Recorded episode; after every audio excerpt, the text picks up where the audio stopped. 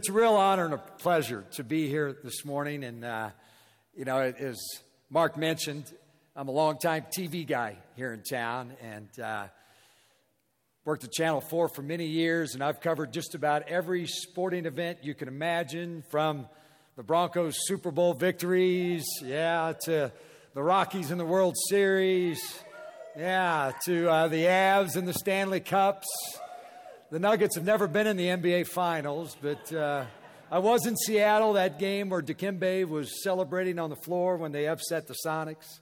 That's one of my real uh, powerful memories of that. The Buffs, we got any Buff fans here? Yeah, all the national championships. So I've been very blessed that I've been able to travel the world, Olympic Games, travel the world, and cover sports. Got paid to do it. And then I went over to Channel 9 for four years and co-hosted a show called Colorado and Company. Anybody ever watch that show? Anybody ever been on that show? Yeah. Um, my big claim for fame, it's on at 10 o'clock in the morning during the week, so you might not see it, but it's, it's geared more toward the ladies. And uh, my big claim to fame on that was Olivia Newton John saying happy birthday to me one time. You betcha. I almost dropped my birthday cake in her lap, but uh, that's. And these days, I'm back over Channel 4. I'm a shameless pitch man for companies on a show called Help Team 4. So if you're looking for a good car loan, Public Service Credit Union's got one for you. Give us a call, 303 831 4357. But uh, I think I'm just curious by nature. That's why I think that's what drew me to being a journalist. You know, I love covering the events, engaging the newsmakers, and finding the story.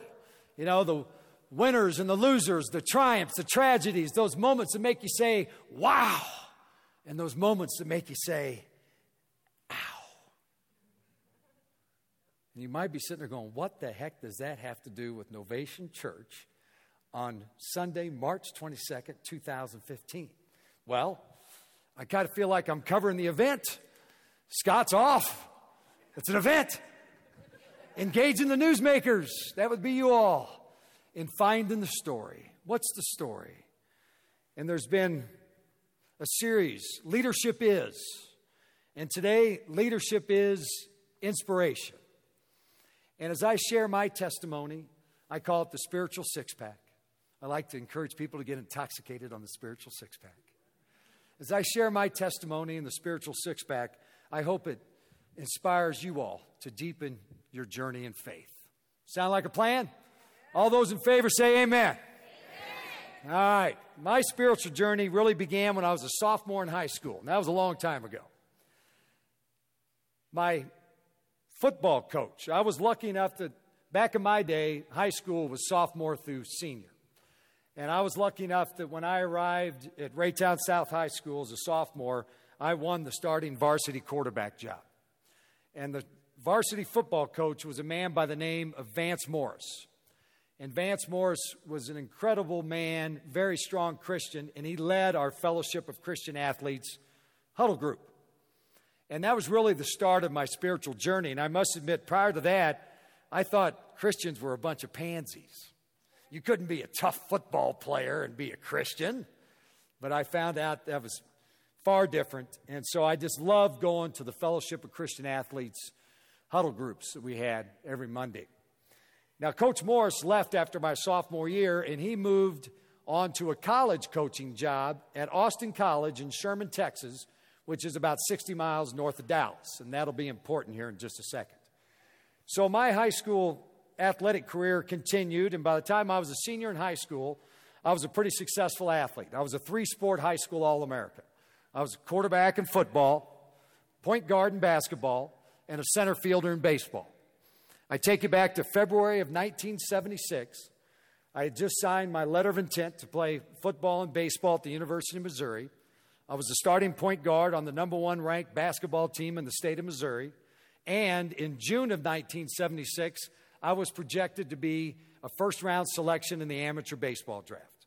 I was what they call a five tool player. I was a center fielder. I could run, I could throw, I could field, I could hit, and I could hit with power. So I'm just living my athletic dreams. Life could not have been better. I'm just running down the floor in a high school basketball game. I was looking back over my shoulder to catch a pass from a teammate, and then I was just going to lay it in for an easy layup. When a guy on the other team lunged to knock the ball away, he missed the ball and he poked me in the eye. drove my eyeball deep into my brain, which led to a rapid drop in blood pressure. So I'm staggering across the court. I couldn't see a thing, and just a few feet from the bench, I went down on my whole upper left side. I don't remember any of this, but I was laying there in a pool of blood. Blood is pouring out of my left ear. I was in seizure. They had to stop the game, throw me in the back of an ambulance, whisk me off to the hospital. I had fractured my skull, suffered a severe concussion, which today they would call a traumatic brain injury, broke all the bones in my middle ear that control your equilibrium and depth perception, so I could no longer judge fly balls. When I went down, I tore up all the rotator cuff muscles in my left shoulder. I'm left handed. I couldn't throw anymore.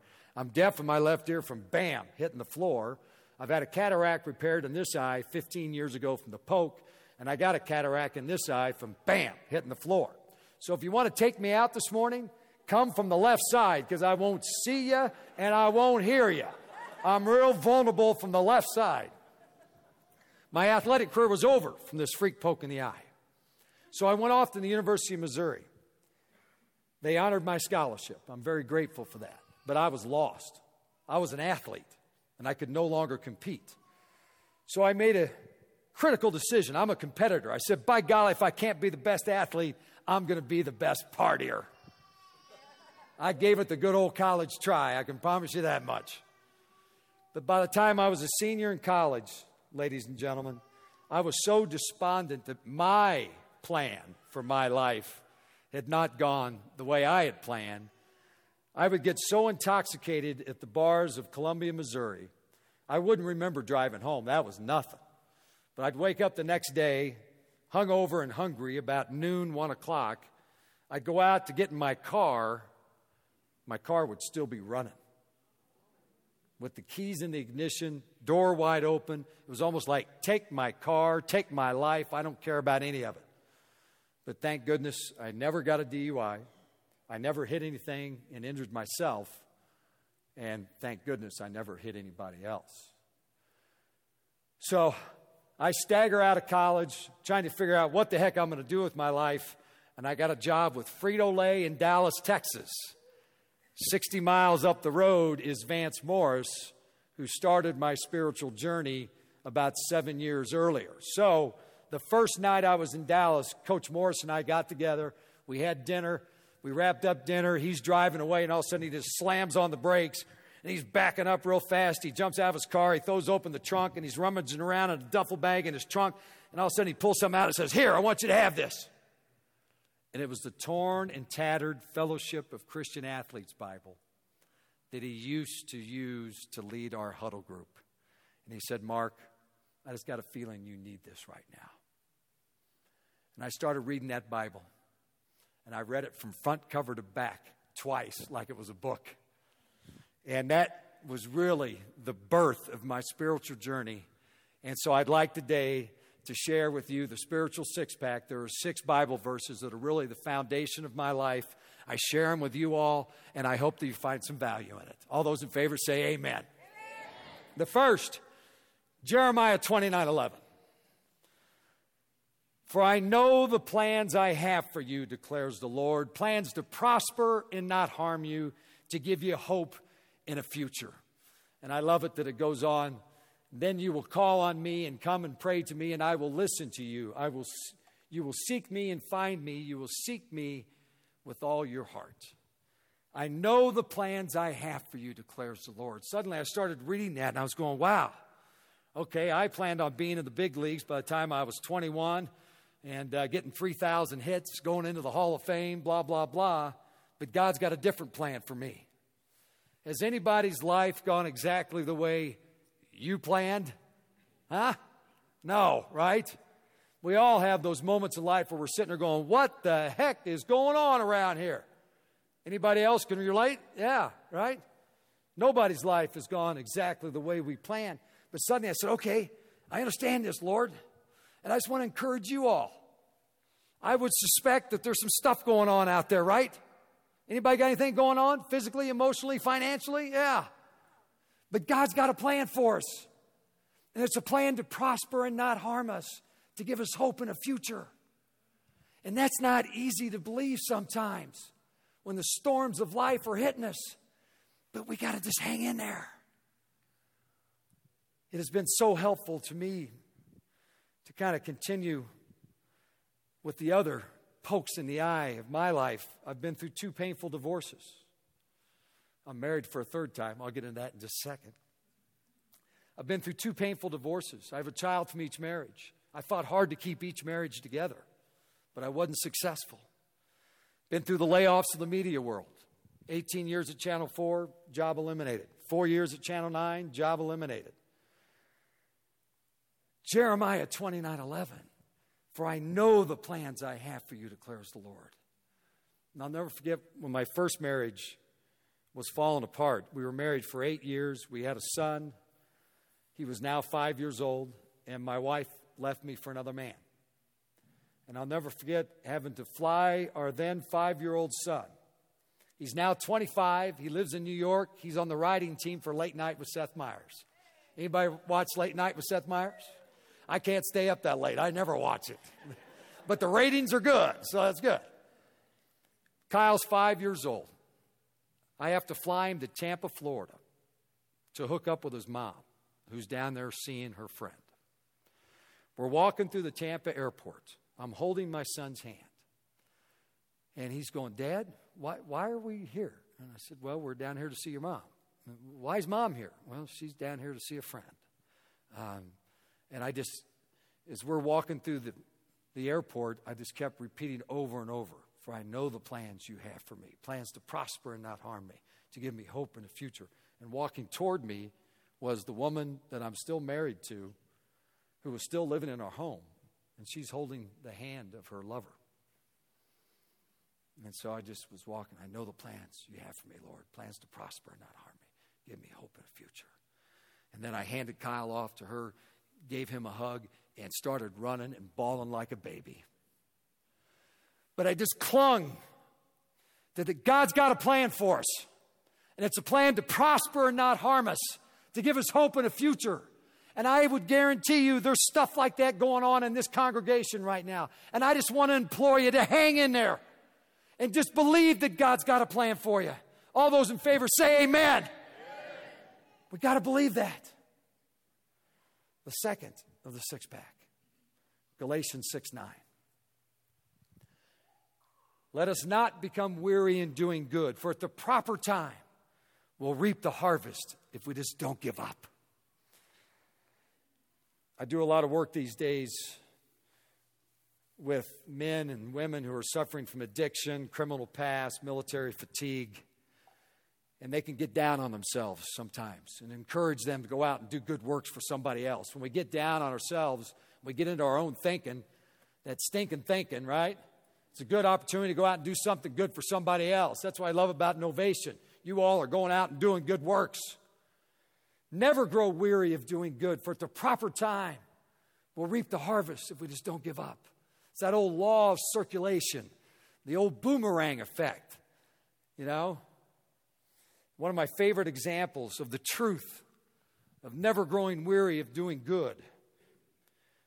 For at the proper time, we'll reap the harvest was this was a few years ago. I'm out in Pasadena, California, getting ready to watch the Buffs play the UCLA Bruins. So I, you know, I covered the Buffs for 20 years, and that's where the story happened. But actually, I'm in Kansas City, getting ready to speak on a Saturday morning, and I wasn't due on stage until 10 o'clock. So I woke up about 6 o'clock in the morning, and I'm lying there in bed saying, okay, what can I do for four hours just to kill some time? And the first thought I had was, I'll go to the gym and get a workout in. So I'm a big believer in a sweat a day keeps the doctor away. Sometimes we like to morph it into a sweat a day keeps the devil away. But, uh, anyway, so I woke up, and I'm sitting there going, okay, I got four hours to kill. What can I do? I thought I'm going to go get a workout in. Then I remembered that there wasn't a gym at the hotel I was staying in. So then I'm lying there and I thought, oh, that's right, there's a Starbucks about three blocks from the hotel I was staying at.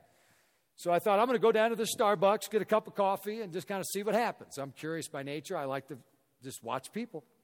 So I looked outside. It looked like a typical cold, gray, dreary Midwestern winter morning. Anybody here from the Midwest? That's why I love living in Colorado, man. Every day you wake up, the sun's usually out. Back there, it's always cold and gray. But I looked outside and it looked like a typical cold, gray, dreary Midwestern winter morning. So I threw on a sweatshirt and now I'm walking through the lobby of the hotel. And I could tell that these two doormen were looking at me kind of funny. They were two young guys, looked like they were moonlighting on the weekends from the nearby university. So I'm walking toward the door, and then finally one of them said, Hey, where are you going dressed like that? I said, Well, I'm just going down to the Starbucks. You guys want a cup of coffee? And almost in unison, they said, Sure, dude, but hey, you don't have enough clothes on. I went, Oh, don't you worry about me. I grew up here. I'm an athlete. I can handle this. I walked outside and boom! Midwestern wind hit me. The wind chill was like 35 below. So I was like sprinted as fast as I could to the Starbucks.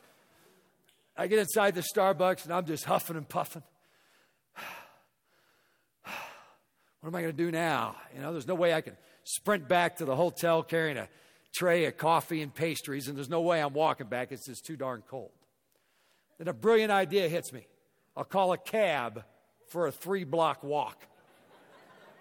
so I reach into my pocket for my cell phone.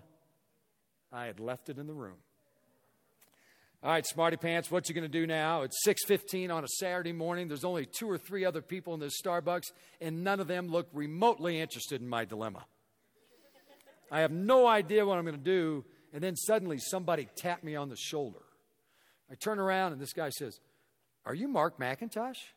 Well, yes, I am. He goes, "Robert Thompson. I grew up in Denver, used to watch you all the time on TV." Then I went to see you, and I'm a big Buffs fan. And a couple years ago, I was out at the Rose Bowl in Pasadena, getting ready to watch the Buffs play the UCLA Bruins. I'm walking around outside the stadium looking for a ticket. You walked up to me and gave me a press pass. I got to watch the game from the press box. It was unbelievable, and I haven't had a chance to say thank you. What are you doing in Kansas City? He goes, I just moved here last week. I said, Oh, you live down there on the plaza? He goes, No, I live out in Blue Springs. Well, ladies and gentlemen, Blue Springs to Kansas City is like Louisville to Denver. I said, What the heck are you doing down here on the plaza at 6:15 on a Saturday morning? He goes, I just stopped in here to get a cup of coffee before meeting my girlfriend for breakfast. What are the odds? Just when I needed somebody, it was like an angel tapped me on the shoulder. So I said, Hey, Robert, you want to show me how grateful you are? Give me a ride back to my hotel. And he did. And as I got out of that car and I handed those cups of coffee to those two smart aleck doormen, it was just resonating inside of me to never grow weary of doing good. For at the proper time, we're going to reap the harvest if we just don't give up. We got to keep doing that. And I know you're doing a lot of that here at Novation, but we got to keep it up. All those in favor say amen. amen. All right. So we got to believe that God's got a plan for us. We focus on good works for others. The third is Colossians 3:13. Be gentle and forgiving. Never hold a grudge. Remember, the Lord forgave us. We must forgive others. And I like to amplify that by saying, starting with ourselves. We carrying anything around today, folks? It's called the past. It can get a little burdensome. Why don't we just drop it? Got to let it go. It's one of the things we talk to the guys down at the Denver Rescue Mission all the time. They got to let it go. Is there somebody we got to forgive? Family member,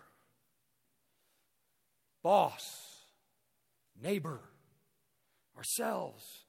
We got to let it go. Can you say that with me? Just on three, let's just blow the roof off this place. Whatever it might be for you right now, that we just we've been carrying it around for too darn long. Let's just drop it right here, right now. Let's drop it. On three, we're going to say, let it go, okay? One, two, three. Let it go. Say it again. Let it go. One more time. Let it go. We got to let it go.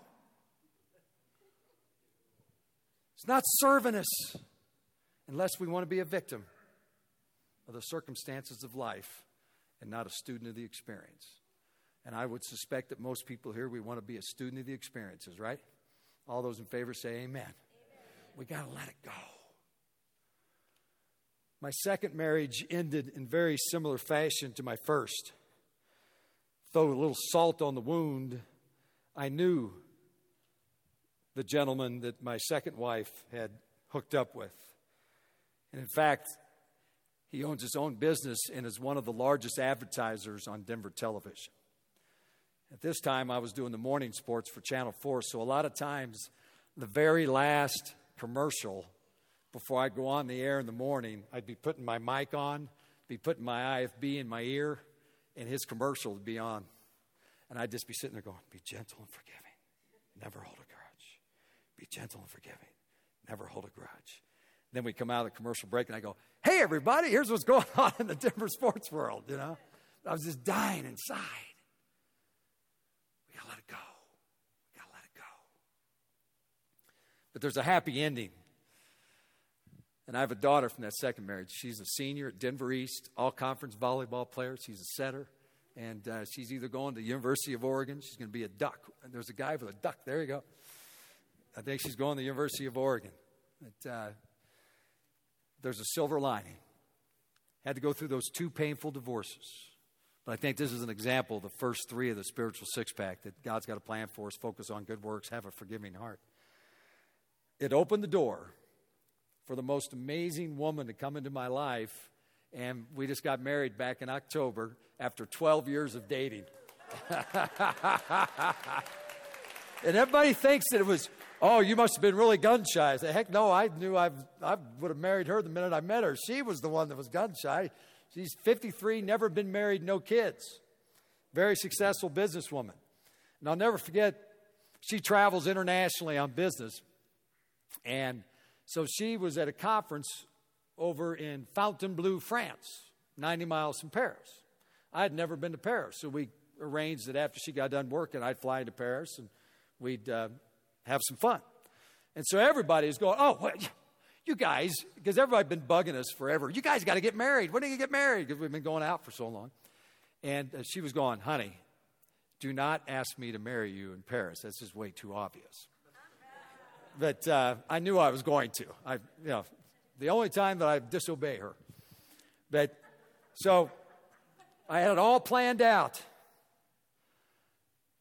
For any of you that have been to Paris, have you ever been to Sacre Coeur, that church on the north side of town? It took 40 years to build this church. It's this beautiful, big, white church. It's unbelievable.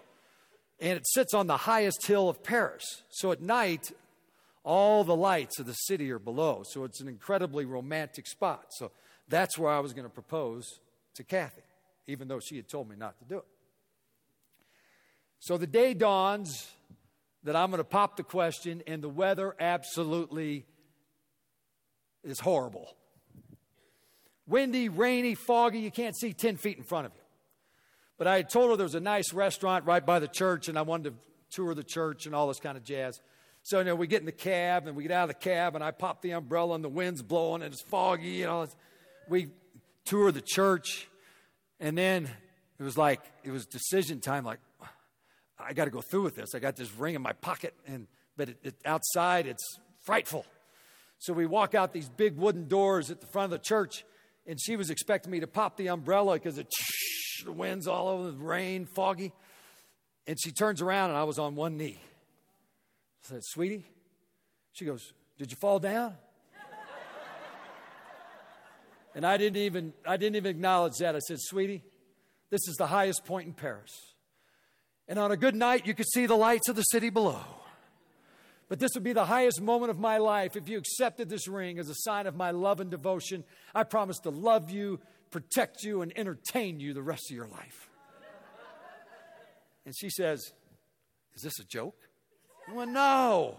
She goes, Is that real? I went, Yes. And she goes, Okay. So she said, Yes. So if there's no perfect example to the first three of the spiritual six pack that we believe that God's got a plan. We focus on good works and we have a forgiving heart. Good things happen. All those in favor say amen. amen. All right, the fourth, 1 Corinthians 14 8. I got this from Bill McCartney. This is long ago. The first night, it was the night before I was going to speak in a faith based situation for the first time. And Coach Mack and I have become good buddies over the years. And I felt like it was the night before a big game.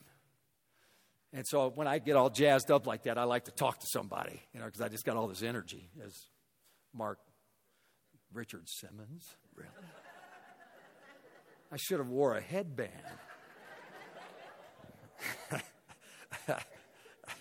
I just got a vision of Richard Simmons with those short shorts.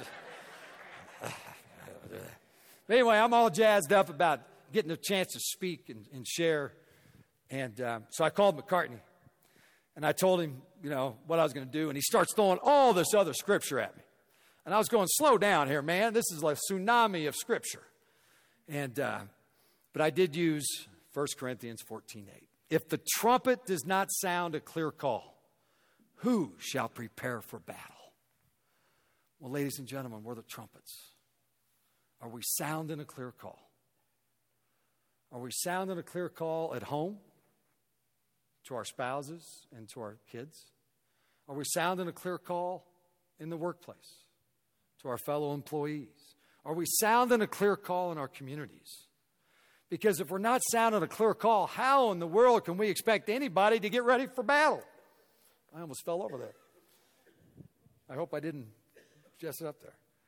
You know what I'm saying? We got to sound a clear call. And you might say, what do you mean sound a clear call? Three things. Our thoughts and our words and our actions, do they honor God? Do they nurture those dependent upon us? And do they add value to the communities we serve? That's a good measuring stick. Are we sounding a clear call?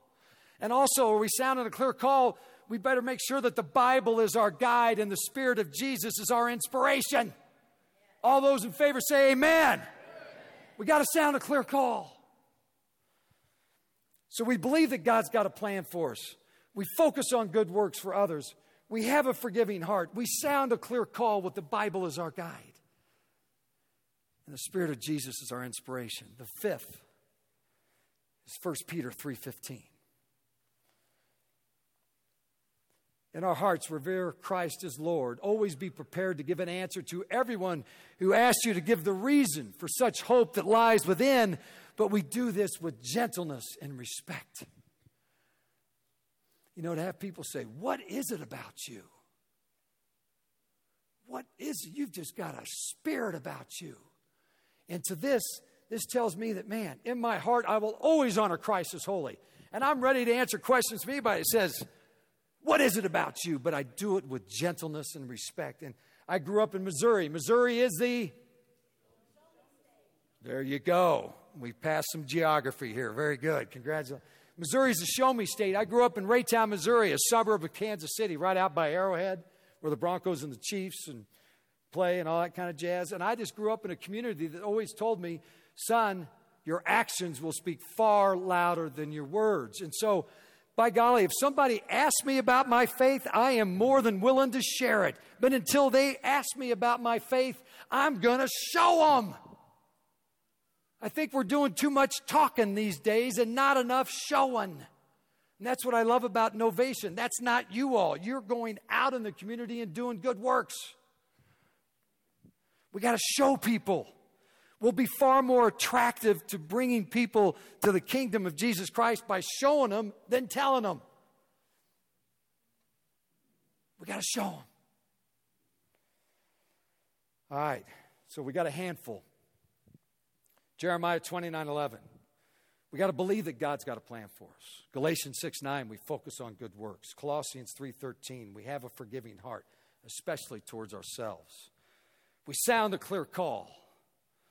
1 Corinthians 14 8, with our actions speaking far louder than our words. 1 Peter 3:15. I believe, ladies and gentlemen, if we could have that type of spirit about us, that man, we know that God's got a plan for us. We focus on good works. We have a forgiving heart. We sound a clear call, and our actions are speaking far louder than our words.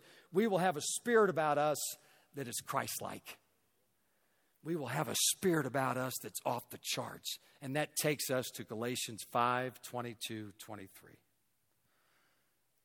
There are nine fruits to that type of spirit, and they're pretty darn powerful. The fruits of that type of spirit love, joy, peace, patience, kindness, goodness, faithfulness, gentleness, and self control. And I love the way this ends. Against such things, there is no law. Can you imagine? What would this world look like? But that's not exactly easy to do, right? When you get poked in the eye, when you find out that a child is sick, a spouse is leaving you, a job has been eliminated, and we're supposed to stay rooted in love and joy. How can I be joyful for that? Peaceful, patient, kind, good, faithful, gentle, and under control? Are you kidding me? Yeah. It's not easy. That's why we need each other. We need to encourage one another. I've always loved the definition of encourage, to give hope and confidence to. You can imagine if we were all walking around with hope and we were all walking around with confidence. What would this world look like? But how can we get here? And more importantly, how can we stay here? How can we stay rooted in a spirit about us that starts with love and ends with self control because we know, say it with me, folks, against such things, there is no law. How can we do that? I think that's where we got to really encourage each other. We got to give each other hope and confidence. We can't do this by ourselves. We need each other. A couple of weeks ago, I was speaking to a men's group, and I had wrapped up the pep talk, and I'm walking through the parking lot, lost in my own thoughts, and just hoping and praying that somebody got some value from it. And all of a sudden, I hear this guy say, Hey, Mark! Turn around, there's this guy just kind of marching toward me. And I recognized him as one of the guys who had been in the crowd. Good looking dude. Arizona State baseball cap, neatly trimmed beard, had a great tan. I'm always envious of people that have a tan since I'm chalky white. That's why you wouldn't want to see me up here dressed like Richard Simmons. Would not be a pretty sight. But this guy's just marching towards me. He didn't, you know, he looked friendly. He didn't have a hostile look on his face, you know. He goes, Mark, Abe Vasquez. I said, Hi, Abe. He goes, Man, I really enjoyed that pep talk. Got a lot out of it. I said, Hey, nobody's getting more from this than I am. He goes, Mark, I'd like to share with you what's been my life's mission statement for the past 10 years since I got sober. I said, Lay it on me, buddy. And what Abe told me, perhaps you all have heard this, I had never heard it. And this knocked my socks off. He said, Mark, yesterday is history. Tomorrow's but a mystery. Today is a gift. That's why it's called the present. Oh, yeah. Today is a gift. That's why it's called the present. Ladies and gentlemen, I want to encourage y'all as we wrap this up. Let's unwrap this present. Let's unwrap this gift. Right here, right now. Let's open up that space of possibility that lies within each and every one of us to shift from whatever is to what could be in embracing the spiritual six pack.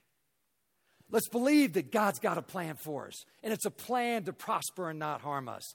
Let's believe that we should focus on good works. Let's believe in having a forgiving heart. Let's believe in sounding a clear call. Let's believe in having our actions speak far louder than our words, because if we do that, we'll have a spirit about us that is Christ like. And that starts with love and it ends with self control. And we know against such things there is no law. Can we do that? Can we do that between now and next Sunday? Can we just focus on just believing that God's got a plan for us? We're going to focus on good works. We have a forgiving heart. We sound a clear call. We have our actions speak far louder than our words, and we got a spirit about us that starts with love and it ends with self control. Can we do that? All those in favor, say aye. aye. Opposed? Well, I wouldn't have heard you anyway. I'm listening out of my deaf ear. Thank you very much. Let's pray.